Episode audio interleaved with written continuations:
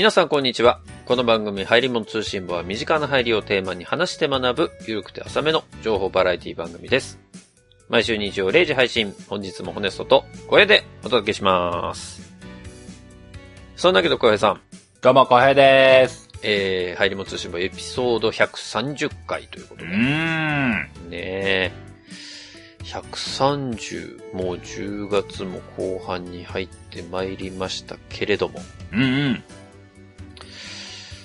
なんか話そうと思ってたのに話そうと思ったことが今パッと消えたね。えー、どういうこと？なんか話そうと思ってたのよ。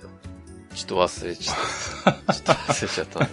ちょっと忘れちゃった。そいつは困ったなちょっと忘れちゃった。何だったかなえなんか話そうと思ってたんだけどね。も、模索するの？それ。いや、しないです。いやいや、もう、さらっとなんか、小平さんの最近なんかありました？最近は、ゲームしようと思って、ゲームできてません。あー、なんかツイッターでも書かれてましたもんね。辛いです。なんかに登録して、1ヶ月できてね、みたいな。2ヶ月できてない？あなんか、1ヶ月このまま過ぎそうだみたいなこと書いてあー、はいはい、そうだね。超ゲームなんとかっぽい話になっちゃって申し訳ないんですけども、いや、全然いいですよ。Xbox のね、ゲームパスっていうね、はいはい。いわゆるサブスクのね、ゲーム遊び放題みたいなね、サービスがあるんですけどもね。うん。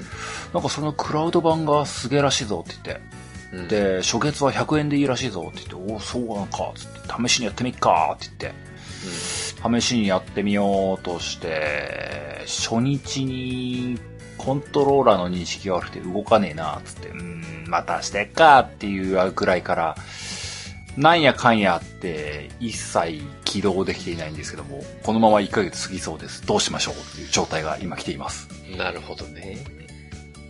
そうね、ゲームはなかなかこう、時間を見つけないとゲームって結構時間かかるからね。うーん、まあね。うん。もう、今日あのゲームのあそこやるんだっていうのを日々思っていた時代が懐かしいなもう小学生以来かもしれない、それ。まあ僕は割とあの先月ぐらいまでずっとそうだったんでね。うーん。いや、でもまあ、言っても僕も今でも、やっぱ動物の森は引き続きやってますし、すごいね。ええまだまだね、ちょっと続けてるし、それこそあの、稲見マモさうん。んの影響もありまして、影響もありまして。あの、僕には似つかない Apex をダウンロードしてでしてね、おおで、ちょこの前始めたんですよ。おおお始めたっていうか、あの、一回チュートリアルをやってみようと思ってやったわけ。おおおで、まあ、とは言っても実践やってみないとちょっとつかめないなと思って、うんうん。こうなんか、よくこのゲーム実況で見られる大勢のチームの人たちが一つのエリアに降り立ってこう打ち合うみたいなうんうん。のではなく、のではなく。なんか3対3で、こうちょっと狭いエリアでこう打ち合いますみたいな、そのモードがあったのね。はいはい。あ、これならあんまり迷惑かける人少ないかなと思って。うんうん。で、起動してそこに入ったら、もう全く知らない人二人が自分の仲間として入ったわけですよ。うんうん。で、二人ともなんかもうさ、結構な上級者なわけ。僕なんて何のあれもついてない、もうペーペーのペーなんですけどうん。う。んで、そのチームと相手チーム二人で、こう、どっちが長く生き残れるかみたいな。はいはいはい。やったんです、一戦ねう。んうん。で、まあ、まあ、案の定僕お荷物ですよ。まあそれはしょうがないよね。そればっかりだね。まあまあ、そうね。まあ初回だしっていうのも、もうそれはしょうがないなって自分でも思ってたんだけど、うん。まあいろんな失態をやっぱりそのたった一回の中でやらかすわけですよね、僕ほうほうっていうのは。うんえーまず敵と味方がわからない。うん。なるほどね。あこれは敵なの？味方なの？って言って目の前に来た味方を撃ちまくるっていうね。えー集体を晒して、その人から、えー撃たれるっていう。そらね、何やってんだべってね。そうそう、ボイチャとか繋いでないからさ、向こうは撃つしかないんだよね、こっちは。まあそりゃそうだよね。で、そんな撃たれながら、あ、うんうん向こうに敵いたわって思いながらこうパンパン撃ってたら、まあ何個かは当たったんですよ。おおお当てれた当てれたと思って、で上出来かなと思ったら、うん。逃げ回ってた僕が一番長く生き延びたっていう。あらあらあら、すごいじゃないの。なんだろうね。ビギナーズラックってこういうことなのかなみたいな。そんな第一戦をやりまして。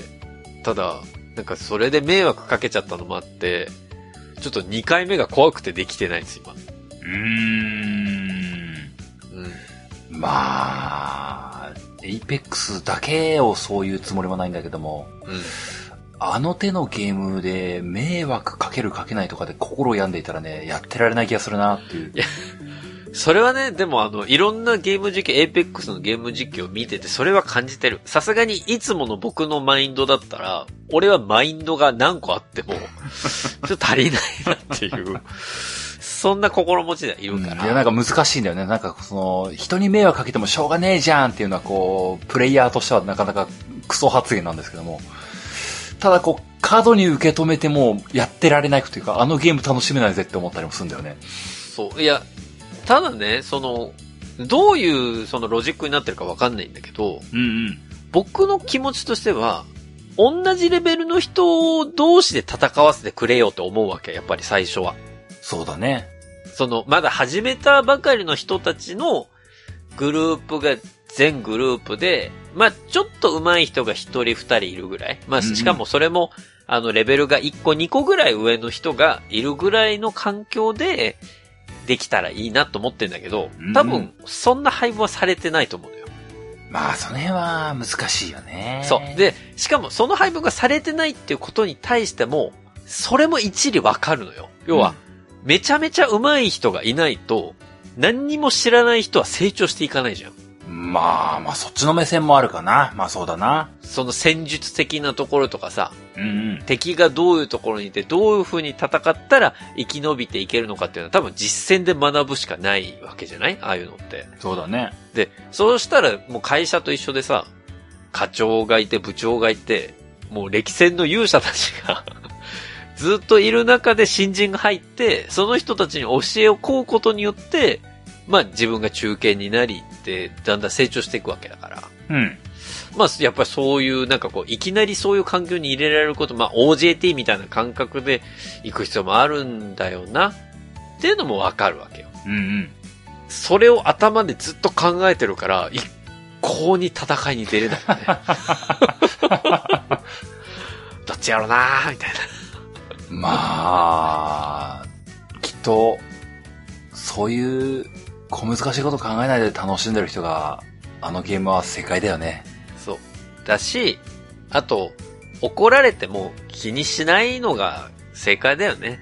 まあね、まあ、それこそ老害発言みたいなこと言いますけどもね。僕も、かつてはね、あまたのキッズたちにボコボコにされてきたんでね。おううん。あの手のゲームで、こう、ある種、日常生活の自分の人格でやっていると結構持たなくなる時があるからね。はあ、はあはあね。俺は今から小学生だっていうマインドになる時人だったりするよね。あ、なるほどね。そのマインドは俺持ったことないから、一回それでやってみようかな。そうか、向こうは年齢わかんないから、俺小学生だと思ってやりゃ、そう、いいか。うんそうそうそうでまあそうか、そうか。割とね、あの、対戦ゲームではね、こう、あの、本当オンライン対戦だとね、相手が見えないからね、向こうも30代ぐらいのいい大人なんじゃねえかなって思ったりもするけども、普通に中高生とかあるからね。そうだよね。そうか。だからもう、あれだわ、エーペックスのレベル、俺のやつ小学生とかにしといてほしいよ。いやでもね、ちょっと上手くなってきいや、た。中学生 FPS マジ小学生とか超強えんだって。マジもね、おっさんの方がよっぽど弱いんだよね。おじさんの方、じゃあもうおじさんって書いとくか、もう。ホネストとかじゃなくて、おじさんにしとくか。そこそこにこう反射神経が衰えたおじさんっていうのが。いや、おじさんならしょうがねえかってなるか、そっちの方かな。まあ確かにそうだな。あいつおじさんか守ってやんねえとな、みたいになるからね。もう、いや、そ、そのマインドでみんないてください。お願いします。まあそんなね、ことを考えてましたけど。うん。思い出しました、さっき話そうとしたあ、出てきたよ。うん。あの、いつぞや小江さんが、僕がね、うん。今年中に1000話目を迎えるんじゃないかって話をしたじゃないですか。1000話目。あー、サウザンドホネスのことね。そう、サウザンとホネストに達成するんじゃないかみたいな。はいはいはい。そろそろなんじゃねえかなと思ってて。おー、あれいつ換算だったかな確かにそろそろかもしれんな。おなんか年末ぐらいに来るかなっていう予測を立てたじゃない。はいはいはい。で、そこからちょっといろいろ紆余曲折あって、あ、そうか、追加配信してるから。そっか。結個入れたんですよ、間に。確かにな。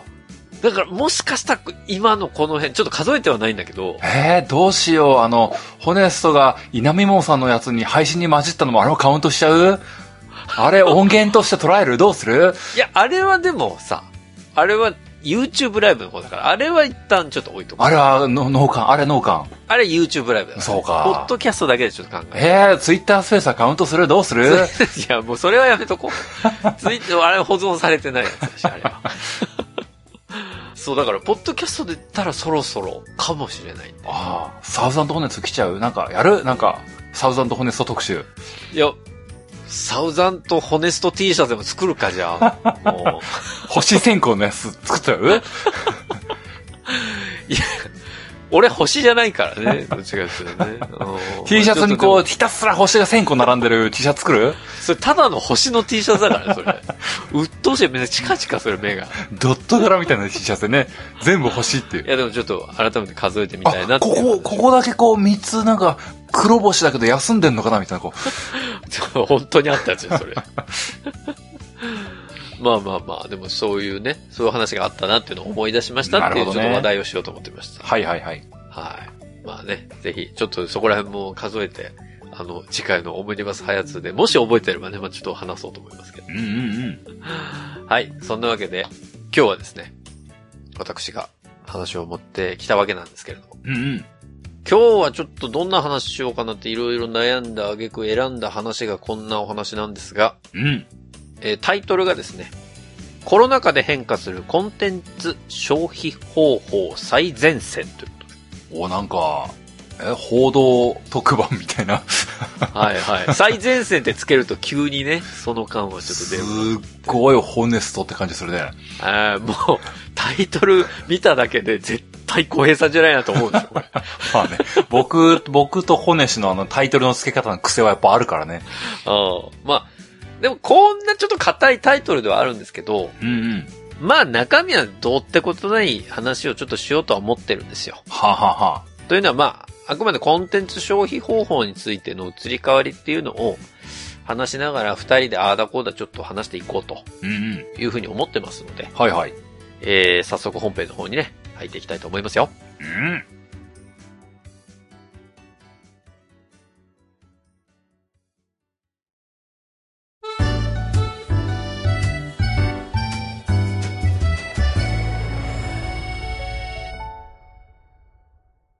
えー、小平さんは、はい。普段、普段。どれくらい動画とか見ますか？あとはまあ、ドラマとかテレビ番組とかでもいいんですけど。ええまあ最近は E テレを少々。うん。他のテレビは基本見ないですね。映画とかってご覧になられます？エヴァンゲリオンを少々。あれ少々って言わないんですね。あとはまあ、近々ガンダムも配信されるらしいので、ガンダムも少々。マーベルは見ようと思いながらも、もうこれは永遠に見ないなと思うぐらいに溜まっちゃいました。うあと、鬼滅がなんかそろそろ。鬼滅も今なんか見る気分になってないので、うん。あ、そう。ノーノ ノーノーじゃない。少々に合わせてノーノーって言わなくて、ね。あ、そうですか。ー。かなーまあ、動画といえば僕がこう、見るのは正直最近はもう稲見まもさんぐらいしかないですけども、彼らもなんか配信が少なくなったので見ることもあんまりなくなってきましたね。おーじゃあ、ライスオンミーも特にあんまり。ライスオンミーは、もう今日仕事する気しねえなっていう時に、会社のパソコンで YouTube ガッカーンつけて聞きながら働きます。それ働いてんの？それ。もう動画としては見てないですね。ポッドキャストとして聞いてると。そうですね。ああ、なるほど、なるほど。なるほどね。そういう見方。じゃあ映画とかやっぱ見られるときは、アマプラとかですか？基本的には。そうですね。アマプラしか見ないですね。あそうですか。あ、ポッドキャストは、どれぐらい聞いてます？ポッドキャスト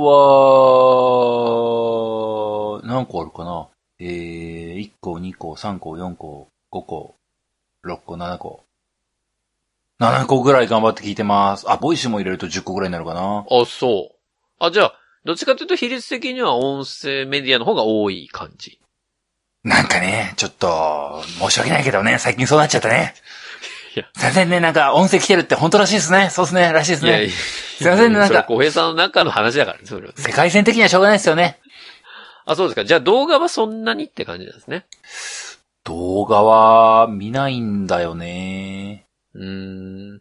小栗旬の日本沈没見たいなって思ってるけども、見たいなって思う気持ちだけで終わりそうだなって思ってるよ。あ、与田祐希が出てるやつですね。あ、ヨダさん。はい。引き金先生が大好きなヨダさん。与田さん。元気してますか？元気してますよ、彼女も。なんか、あの子はドラマ出るようなタイプの子だったの？なんかあの、グランブル以来ですか？どうなんですか？映画のね、そう、グランブル出てましたけど。そうですね。与田さんは、それ以来なのかな？頑張ってくださいね。はい。ありがとうございます。うちの旬をよろしくお願いします。大栗と友達やったんかい。まあまあ、そうですか。動画はそんなに見られないということなので、うん。まあ今回の話あんまりピンとこないかもしれないですけども、はあはあ。今日はちょっと、まあ、基本動画の話をしつつ、ほうほうー進めていこうと思うんですけれども、う。うんうん。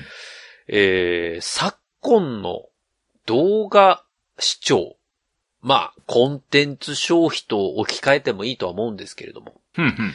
えー我々が小学生、中学生の頃から比べるとですね、はあはあはあ。だいぶ事情が変わってきているというのはご存知でしょうか？小学生、中学生ぐらいと比べたら、それはだいぶ事情が違うなえーまあ、我々が小学生、中学生でもそもそもね、このインターネットの普及がその間にありますから、もう、小学生、中学生ぐらいの頃はな、部屋にテレビが欲しくてしょうがなかったからな。そうよね、僕もなかったわ。部屋にテレビなんか。なんか、高校もなかったな。うんテレビ線のあのケーブルをこうどうやってこう配線をどうやって組み上げればこの家でもこの短いケーブルでなんとかやりくれるできるんだみたいなことを考えながらな。あとはどうにかして岩手県の番組受信できねえかなとかこう苦心してみたりとかな。TBS が見てんじゃんとか思いながらな。BS ってどうやったら見れんのかなみたいな、こう、なんとかして、うーん、NHK アニメ劇場見たいんだよなとか思いながらこう生きていたけれども、うん。もう、そんなことバカバカしいよね。まあ今となってはもう全然ね、そんなの、もう、インターネットで見れて当たり前みたいな感じになってますからね。そうなんだよな。ビデオデッキにな、テープのあれが払わってな、こう、デッキの中からテープがビルビルビルビルって出てきた時に、ああ、どうしよう、もう終わりだ、この世の終わりだって言った時とかあったんだけどな。今の子たちビデオテープなんか使ってないからね。うん、そうなのか。鉛筆でこう、ゴリゴリゴリ、おいおいおい、絡まる絡まる絡まる、絡まる絡まる。テープのやつね。やめてやめてうん。あ鉛筆ね、片方にぶっ刺して、その、カセットテープ側をこう、シュンシュンするっていうのね、よくありました。頑張ってたんだよ。丁寧にやるってことで解決してたんだよ、おじさんは。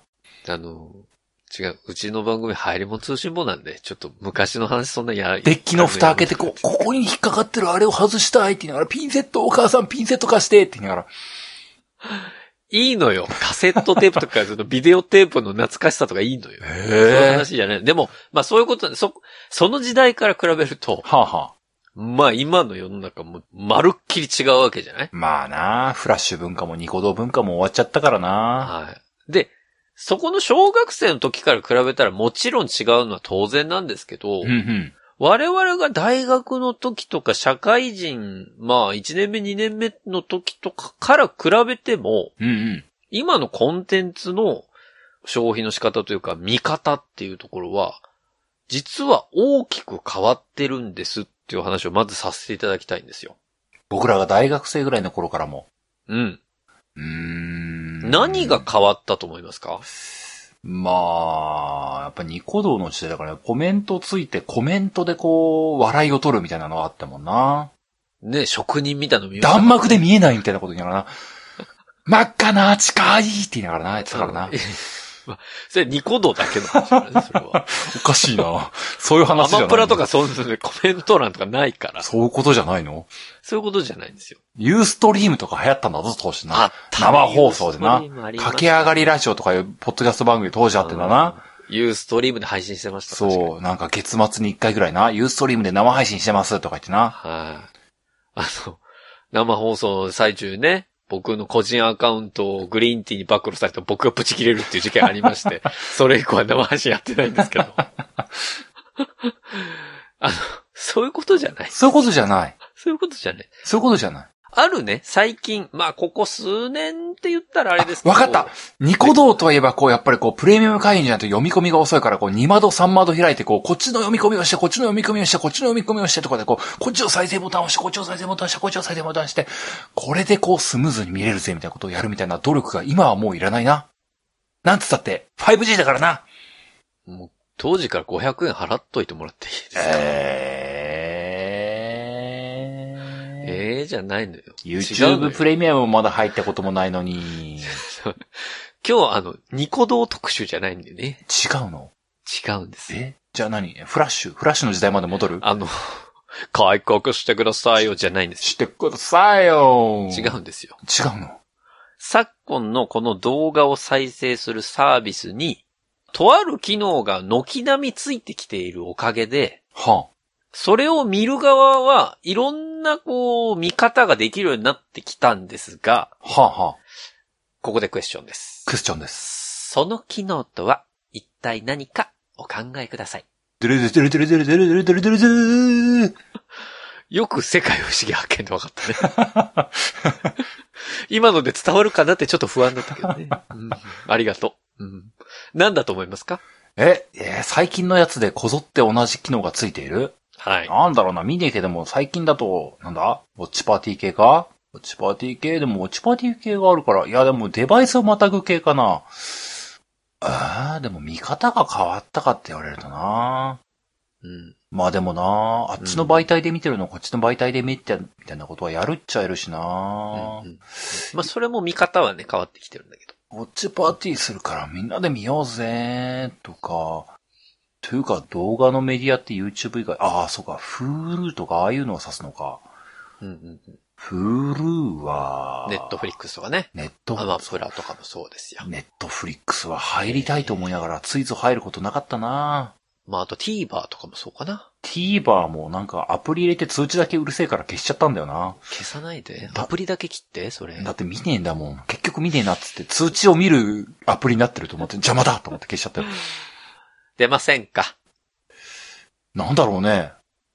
これ、実はですね、もう数年、コロナになる前から、もうついてる機能ではあって、えまあその時からちょっと一部では問題視されてたことなんですけれども、問題視されていた？はい。まあ、問題視してるのはどちらかというとコンテンツ供給側からの問題視ですかね。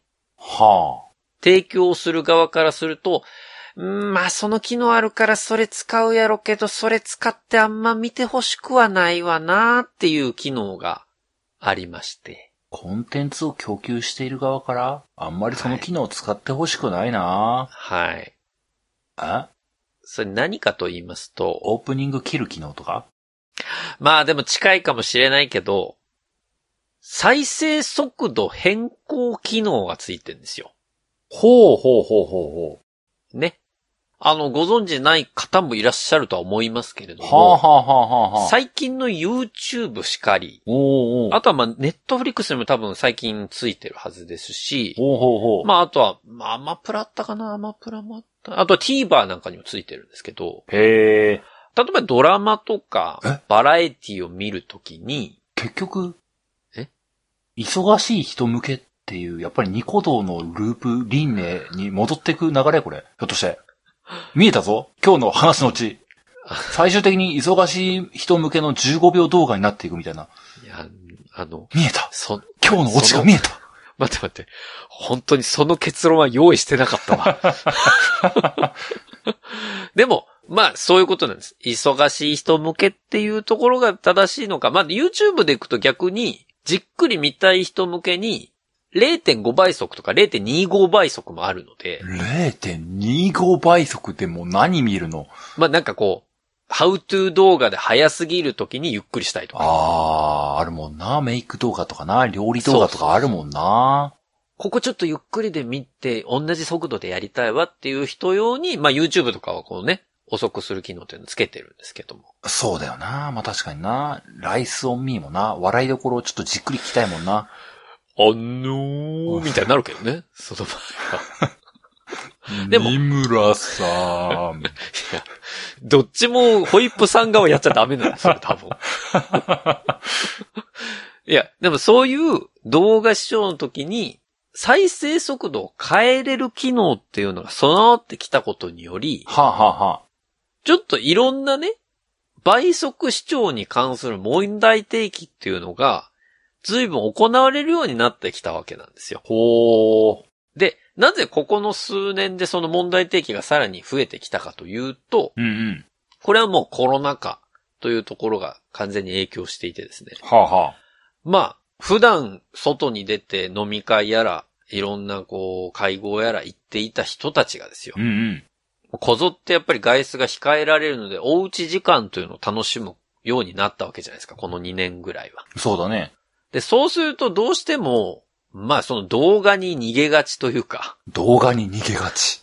まあ暇つぶしすんなら、ああ、でも見たいと思ってた動画あるんだった。ネットフリックスでめっちゃ見れんじゃん、みたいなことで契約をして、うんうん。まあひたすら見るっていう方増えたんじゃないかと思うんです。まあ、そうだよね。別に、逃げるって言ったけども、前々から見たいと思ってた気持ちはあるんだろうしね。そうそうそう。だから別にまあ逃げではないんですよね。言い方あれなんですけど。ちょうどいいよね。まあ、現実僕もコロナ禍みたいな状況だったからこそ、鬼滅の刃一気見した感あったしな。そう。まあそういうのもあるじゃないですか。で、プラス、うん例えばそのコロナに入った当初は、うんうん。それこそ Hulu が、有料コンテンツをおうち時間楽しんでもらうためにみんなに家にいてもらうためにってことで、一定期間無料で全部見れるようにしたりとか、まあ、そうだね。そういう取り組みあったね。そういうようなことをやってたので、まあ当然ながらこの動画コンテンツの消費っていうのはだいぶされてきたわけなんですようん。うんで、それによって、まあ、普通に見たいと思ってる人は皆さん当倍速で見るんですけど、うん。うん。やっぱり人によっては、まあちょっと最近なんか、何？感染者が減ってきて、まあ会社に行く時間も増えてきちゃったし、うん。まあちょっと見たいものはね結局あるから、まあちょっと早めに見たいな、みたいなニーズがあったりとか、うんうん。時間はたっぷりあるんだけど、もう見たいものが多すぎて、いや、これは普通に見てたら間に合わんわ、みたいな。うんうん。そんなニーズに応えるかのようにですね、うんうん。この1.5倍速やら2倍速やら、そこら辺の倍速視聴っていうのがそれぞれのサービスで徐々にできるようになってきたんですよ。うん。で、それによって何が起きたかっていうと、何が起きたか？普通の速度で見てもらいたいものが、うんうん。見てもらえなくなってきたっていう世の中になってるんですね、今。ほで、例えばドラマとか、う。うん。まあバラエティとかもそうですけど、うんうん。まあそれぞれのものには制作者が伝えたいセリフとセリフの間だったり、はいはいはまあわらお笑いに関しても間っていうのは非常に重要だと言われているわけなんですが、い。うんうん。そういうところの間が2倍速で一気に半分にされたりするわけですよ、見る人によっては。うんうんだから、この間っていうのが実は重要なんだよっていうドラマのこのワンシーンでも、うんその意図があんまり汲み取られない形で見られてるケースが、最近はだいぶ増えてきている。そういうことね。しかも、その傾向が強いのはどちらかというと若い層なんですよ。うーん。で、アンケートがありまして、うんうん。えーそのアンケートがですね、えーこのクロスマーケティング社というところが取ったアンケートなんですが、うんうん。動画コンテンツの倍速視聴に関する調査。うんうん。これ2021年に実施されてるんですけども、うん。えー過去に動画コンテンツを倍速で視聴したことがあるか、まあよく倍速で視聴していますなのか、時々倍速で視聴しますなのか、うん。倍速で視聴したことはあるけど今はあんまりしてないよとか、え視聴したことないよとか、そもそも動画コンテンツ見ないよっていうようなところの選択肢でアンケートを取ったところ、うん。20代のうちうん。約半数ぐらいの人がですね、うん。倍速で視聴をしたことはあるとうん。いうふうに答えてるんですね。まあまあ、そうだろうね。で、そのうち20%、まあ、全体の20%が、うん。まあよく倍速で視聴してますというふうに答えてるんですようん、。うん、うん。で、まあ、それが30代になると、あの、全体の10%になったりとかっていう形にはなるんですけど、うん。とはいえやっぱり、倍速で視聴したこと、経験がある人は3割ぐらいに、どの世代も、まあ、登っているようなうん。感じになってきてるんですね。なるほど、なるほど。はい。だからこういうようなところがですね、要は先ほどコンテンツの供給側が問題視しているという話しましたけれども、うん。この作り手との意図、思い、あと演者さんの思い、みたいなところと、視聴者側の受け取り手の感じ方がうん。大きく変わってきたっていうのが最近のこの動画業界には言言われてることなんですよね。うーん。で、ここで一つ。なるほどね。これ実は動画だけに言えることじゃないんですよね。ええ白々しい絵だったな、今え。えまさか、まさか。音声メディアにも、同じことが言えるっていうの？その言い方だとなんか俺台本用意したみたいになるからやめてそうなんです。これもう間違いなく音声メディアにも言えることなんですよ。うん。というのはもう小平さんももうご存知だと思います。Spotify であるとか、まあ Amazon の純正のね、ポッドキャストアプリもそうですし、うんうん。あとはまあ Google とか Amazon とかのポッドキャストアプリもそうなんですけれども、うんうん。あの音声メディアはもう基本的にやっぱり倍速、ね、1.5倍、1.75倍、2倍とか。の倍速指定できるようになってますし、あとはまあゆっくり聞きたい人用にね、0.5倍速とかも指定できるものもありますけれども、うんうん。そういう速度調整ができる機能っていうのは結構、ポッドキャストアプリには、まあ標準でついてるんですよね。うんうん。なので、まあここまでね、我々の番組聞いてきた人の中でも、まあ多分ぎくりとしてる方が いらっしゃるんじゃないかなと思うんですけれども、うんうん。まあ我々の番組なんか特にね、多分倍速で聞かれてなんぼみたいなところありますから、まあ多分倍速で聞かれてる方も多いんじゃないかと思うんですよ。まあ全然いるんじゃないかな。うん。だからまあ、そういうようなところもあって、ポッドキャスト、まあ僕もね、その番組によっては結構こう1.5倍速で聞こうかなっていう時もありますし、うーん。やっぱりこう聞きたい番組が増えてくると、どうしても自分が番組聞ける時間って人によって決まってると思うので、うんその時間の中でいろんな番組聞きたいってなると、もう最終的には倍速に手を出すしかなくなってくるんだよね。うん。うん、なるほどね。それかもう、この番組はもう聞くのやめようみたいな選択をするしかなくなってくる。うんうん。っていうようなところもあるので、結構この音声メディアと動画メディアっていうようなところ、まあ動画コンテンツっていうところのこの消費方法っていうのは、もうここ5年、10年前に比べても、だいぶ変わってきているというところがありますので、はあはあはあ。今日ここで僕は何を言いたいかというと、うん。10年前に比べて、まあ我々11年やってますけれど、うん。10年前に比べて、作り手側の意識としてね、うん。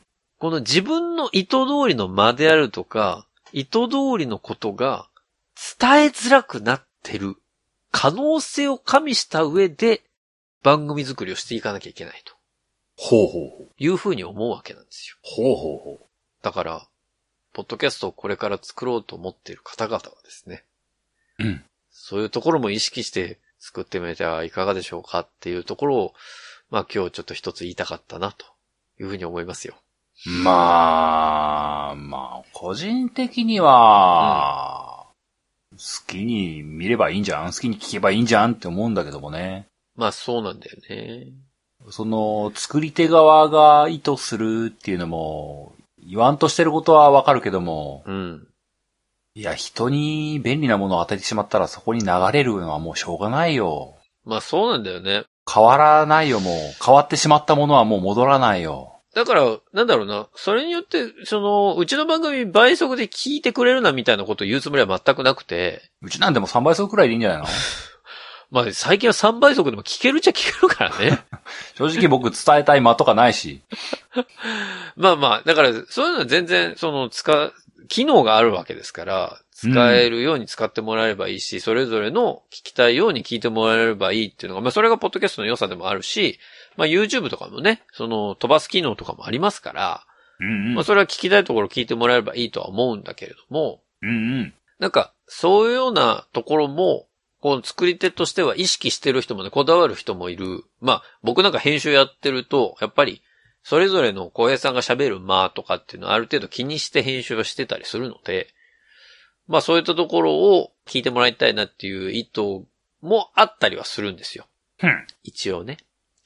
だからまあ、そういうようなところも楽しんでもらえるコンテンツに、僕もしなきゃいけないなと思って、今回の話をさせていただいたんだけれども、はあはあ。実はこれ、まあ先ほど動画コンテンツで、まあ YouTube とか、ポッドキャストっていう話を挙げましたけれども、うんうん。これはね、まだあんまり言われてないと思うんだけども、うん。最近の会社の打ち合わせについても同じこと言えると思うんですね。ほう。というのは、以前僕、議事録を撮るのに、はあはあはあはあ。その録画した動画をうまく活用しましょうみたいな会をしたじゃないですか。うん。あったね。はい。で、その時にもお話ししたんですけど、このコロナ禍になってからテレワークが増え、うん。打ち合わせはなんとなくみんな録画をするようになってきて、うんうん。一日に生み出される打ち合わせフリックスがうん 大量に生産されてるわけですよ。うん。そうだね。見放題だしね。そう。見放題だし、えー、1本あたり2時間ぐらいの長編のものもあるし、シーズン3とかですね。そう。大量に、大量に出てきている中で、うん。で、いろんな会社の中には、研修とかも、もうオンラインでやってるところもあるじゃない。うんうん。あとは展示会もオンラインでやりますみたいうんうな。んで、そういうのって大体全部後からアーカイブ見れるようになってるわけですよ。うん。はいはい。で、そういう展示会とかに関しては、うん。エントリーだけして、当日のそのライブでやってる時に行かずに、うん。もう後のアーカイブで飛ばし飛ばしいいとこ取りで見ようみたいな人って増えてきてると思うんだよね。ああ、やったことはないけど頭いいね。それでいいわね。確かにね。うんだって、無駄じゃん無駄っていう言い方あれだけど、自分が聞きたくないところをさ、ライブだとずっと聞かなきゃいけないわけじゃん。そうだねで、。その時間何ができるって、まあ、まあ、オンラインだったらね、別にその間他の自分の仕事やってりゃいいやみたいなのあったけど、おうおうそれの前まではさ、結局リアルな場に行ってるから他の仕事もできないじゃん。っそうだね。ていう世の中があった中からのこのコロナの、そのオンラインでの研修だとか、オンラインでの展示会みたいなところって、うまくかいつまみができるようになってきたんですよね。うんうん。で、しかも倍速で聞ける、研修なんかは。なんかいいことずくめに聞こえるな。いいじゃん。で、しかも何回も聞けるっていうね。最高やん。っていうところがあるので、そう。だから、この動画化されて倍速で聞かれる世の中っていうのは、作り手側からすると、うん。その意図が思い通りにいかないっていう側面もありながら、うん。やっぱり、受ける側からすると、うん。メリットがめちゃめちゃ大きいんですよね。そうだね。うん。だからこそ、まあそういう打ち合わせとかも、そういう風に今なってきているっていうような現状があるので、うんうん。多分これは、コロナが、まあ、ウィズコロナになっていった段階になっても、うん。これはもう引き続き続いていく文化だと思うんですよ。まあ、いいことなんじゃないかな。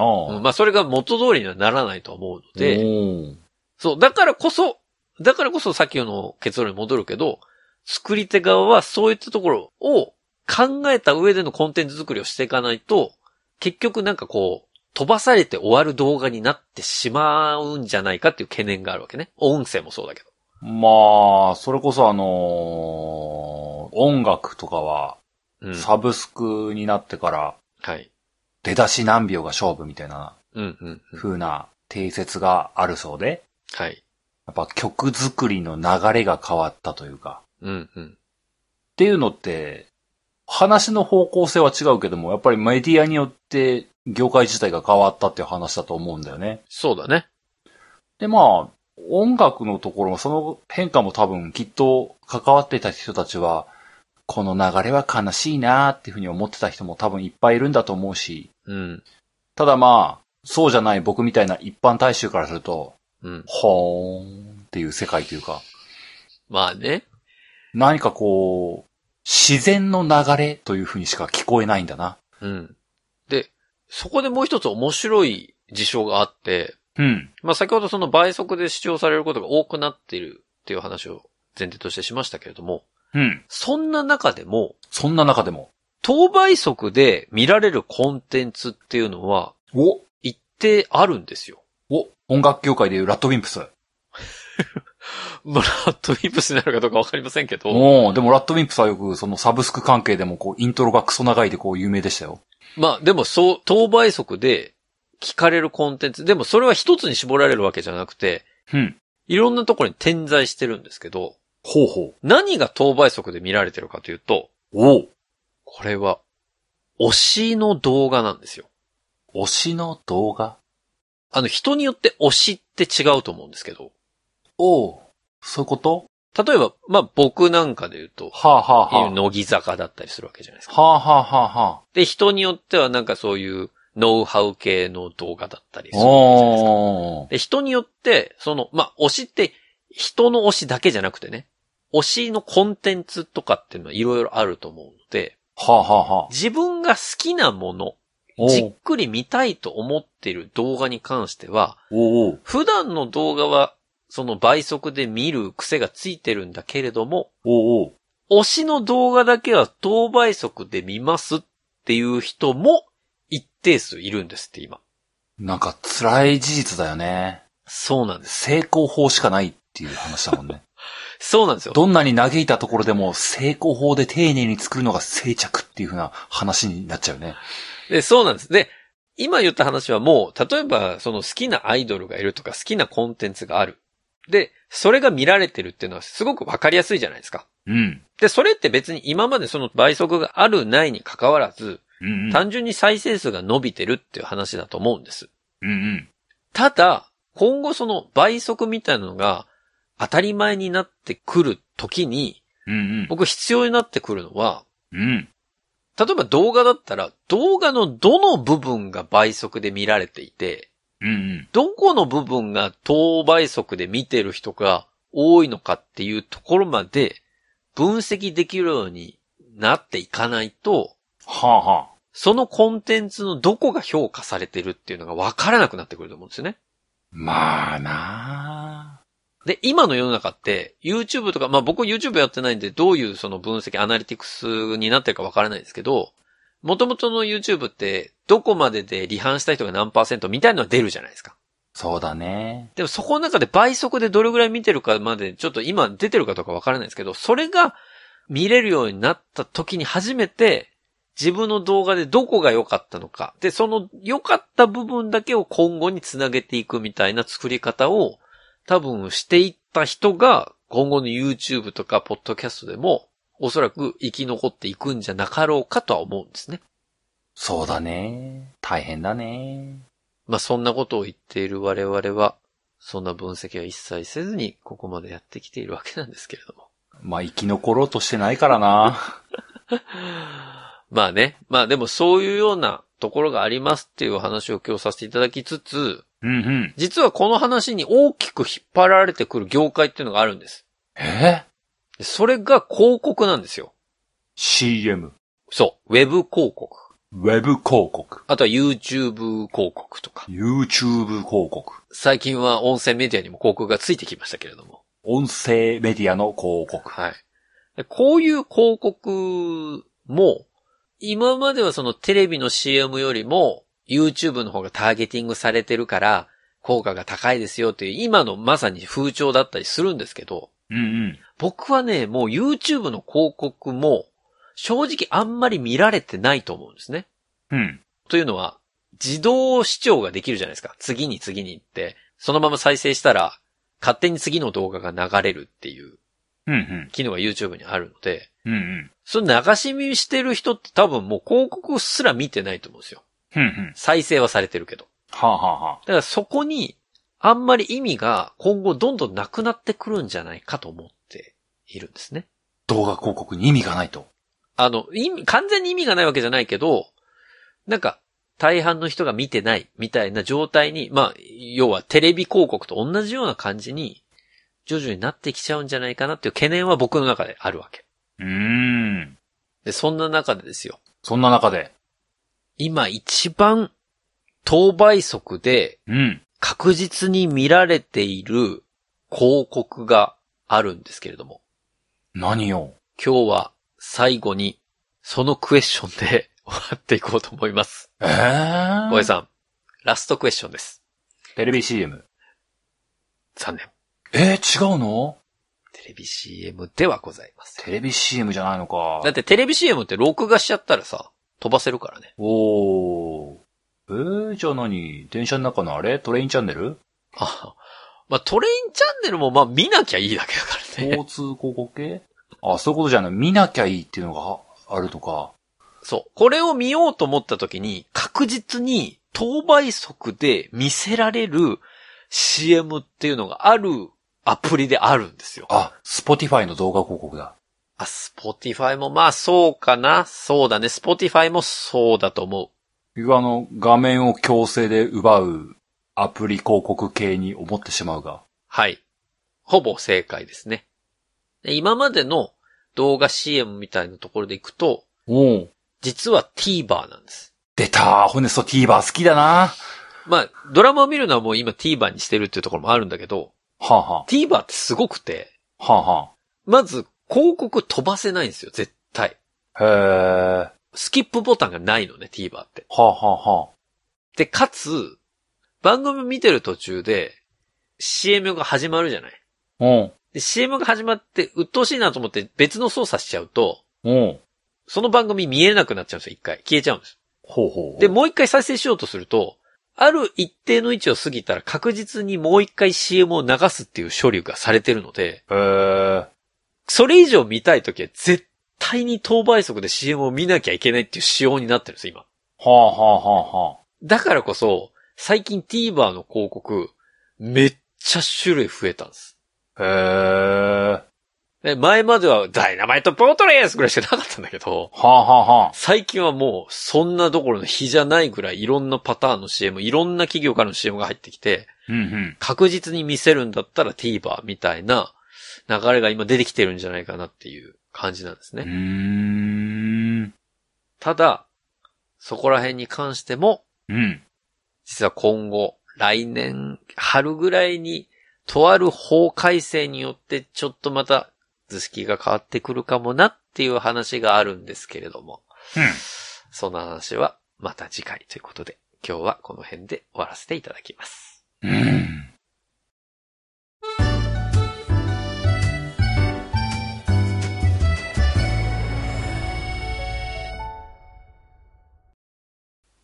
流行り物通信簿は、パーソナリティ2人が考える面白みを優先した番組作りを行っております。番組内での商品、サービスの紹介は、面白みを優先するあまり、誤り、語弊のある表現を用いてしまう場合がございますので、内容の審議によくご注意いただくようお願いいたします。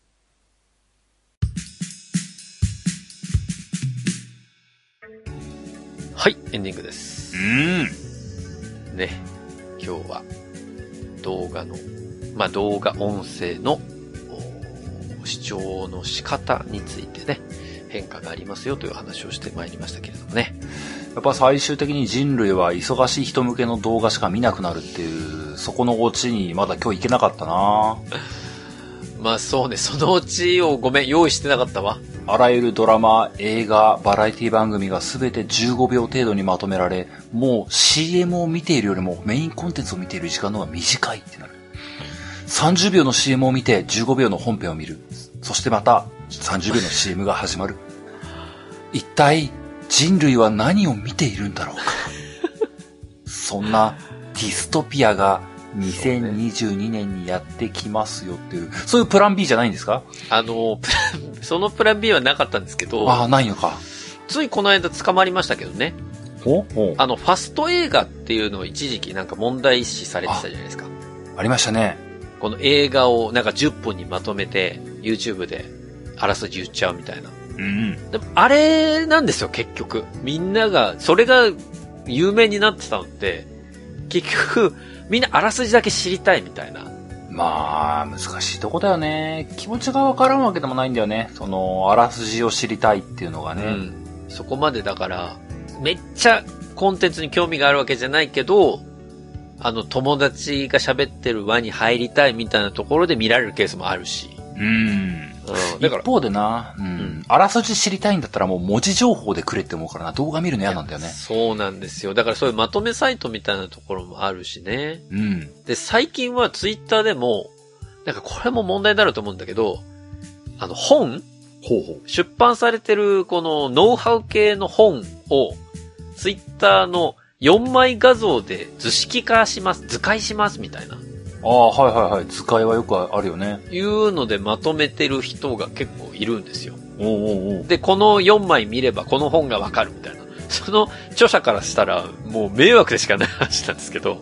まあ、確かにね。うんでもそういうのもなんかね、リツイートされてたりもするので、なんかそういう手っ取り早くコンテンツを消費するっていう世の中にやっぱり、まあそれ今に始まったことじゃないんですけど、やっぱり結局なってきてるんだなっていうのはすごく感じますね。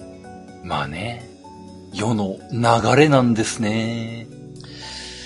そうね。ここから、そうだね。確かに10年前、流行り物通信簿を始めた10年前にはそこまでの話はなかったもんね。うん。10年で変わったこと。じゃあ、ここから先どう変わっていくんだろうかね。うん。あとは、だから音声のおそらく検索性がこれから変わってくるんでしょうね。音声メディアっていうのはどうしても検索性に乏しいですから。そうだね。うん。まあ、Google がそこら辺はね、今、いろいろやってるんでしょうけど。うーん。そうだね。動画見る、動画見る人、音声聞く人。まあ、どちらにせよ、コンテンツが多すぎて有り余っているから、うん。消化するためにタスクをこなさねばならないっていうとこだからね。そこが行き着いた先に何が待ってるんだろうな。やっぱりな、こう最終的には15秒の本編を聞いて30秒の CM を聞く。また15秒の本編を聞いてまた30秒の CM を聞くっていう。もう CM をただただ取り込んで生きていく生き物に人間はなっていくんじゃないかな。そうなったら、そうなったで悲しいですね。まあでも、それでこそディストピアだと僕は思うよ。まあ、はやつ、今日の話、まとめりゃ15秒で話せるもんな。そうだなみんな倍速で聞いてるらしいぞ終わったみたいな。5秒だわ。制作者悲しいらしいぞみたいな。5秒だわ。今北産業になる、本当に。もう本当に。だとしたらもう流行りも通信も意味ないわ。もう、ツイッターでいいわ。もう今更こうエンディングで言うことじゃない。流行りも通信もこの10秒15秒で終わる内容をこう50分近くに引き伸ばしてこう情緒を味わうという番組なんですから。これが、皆さんわかりますか？日本のわびサビですからね。はい。そんなわけで、皆さんからのわびサビ募集しておりますよ。お便りは番組ホームページ内のお便りフォームからお送りいただければと思います。番組ホームページは、流行りも通信簿で検索すると アクセスいただけます。皆さんからのわびサビって何なんだろう また、ツイッターを送る方は、ハッシュタグはやつを使ったツイートも募集中です。皆さんからのメッセージお待ちしております。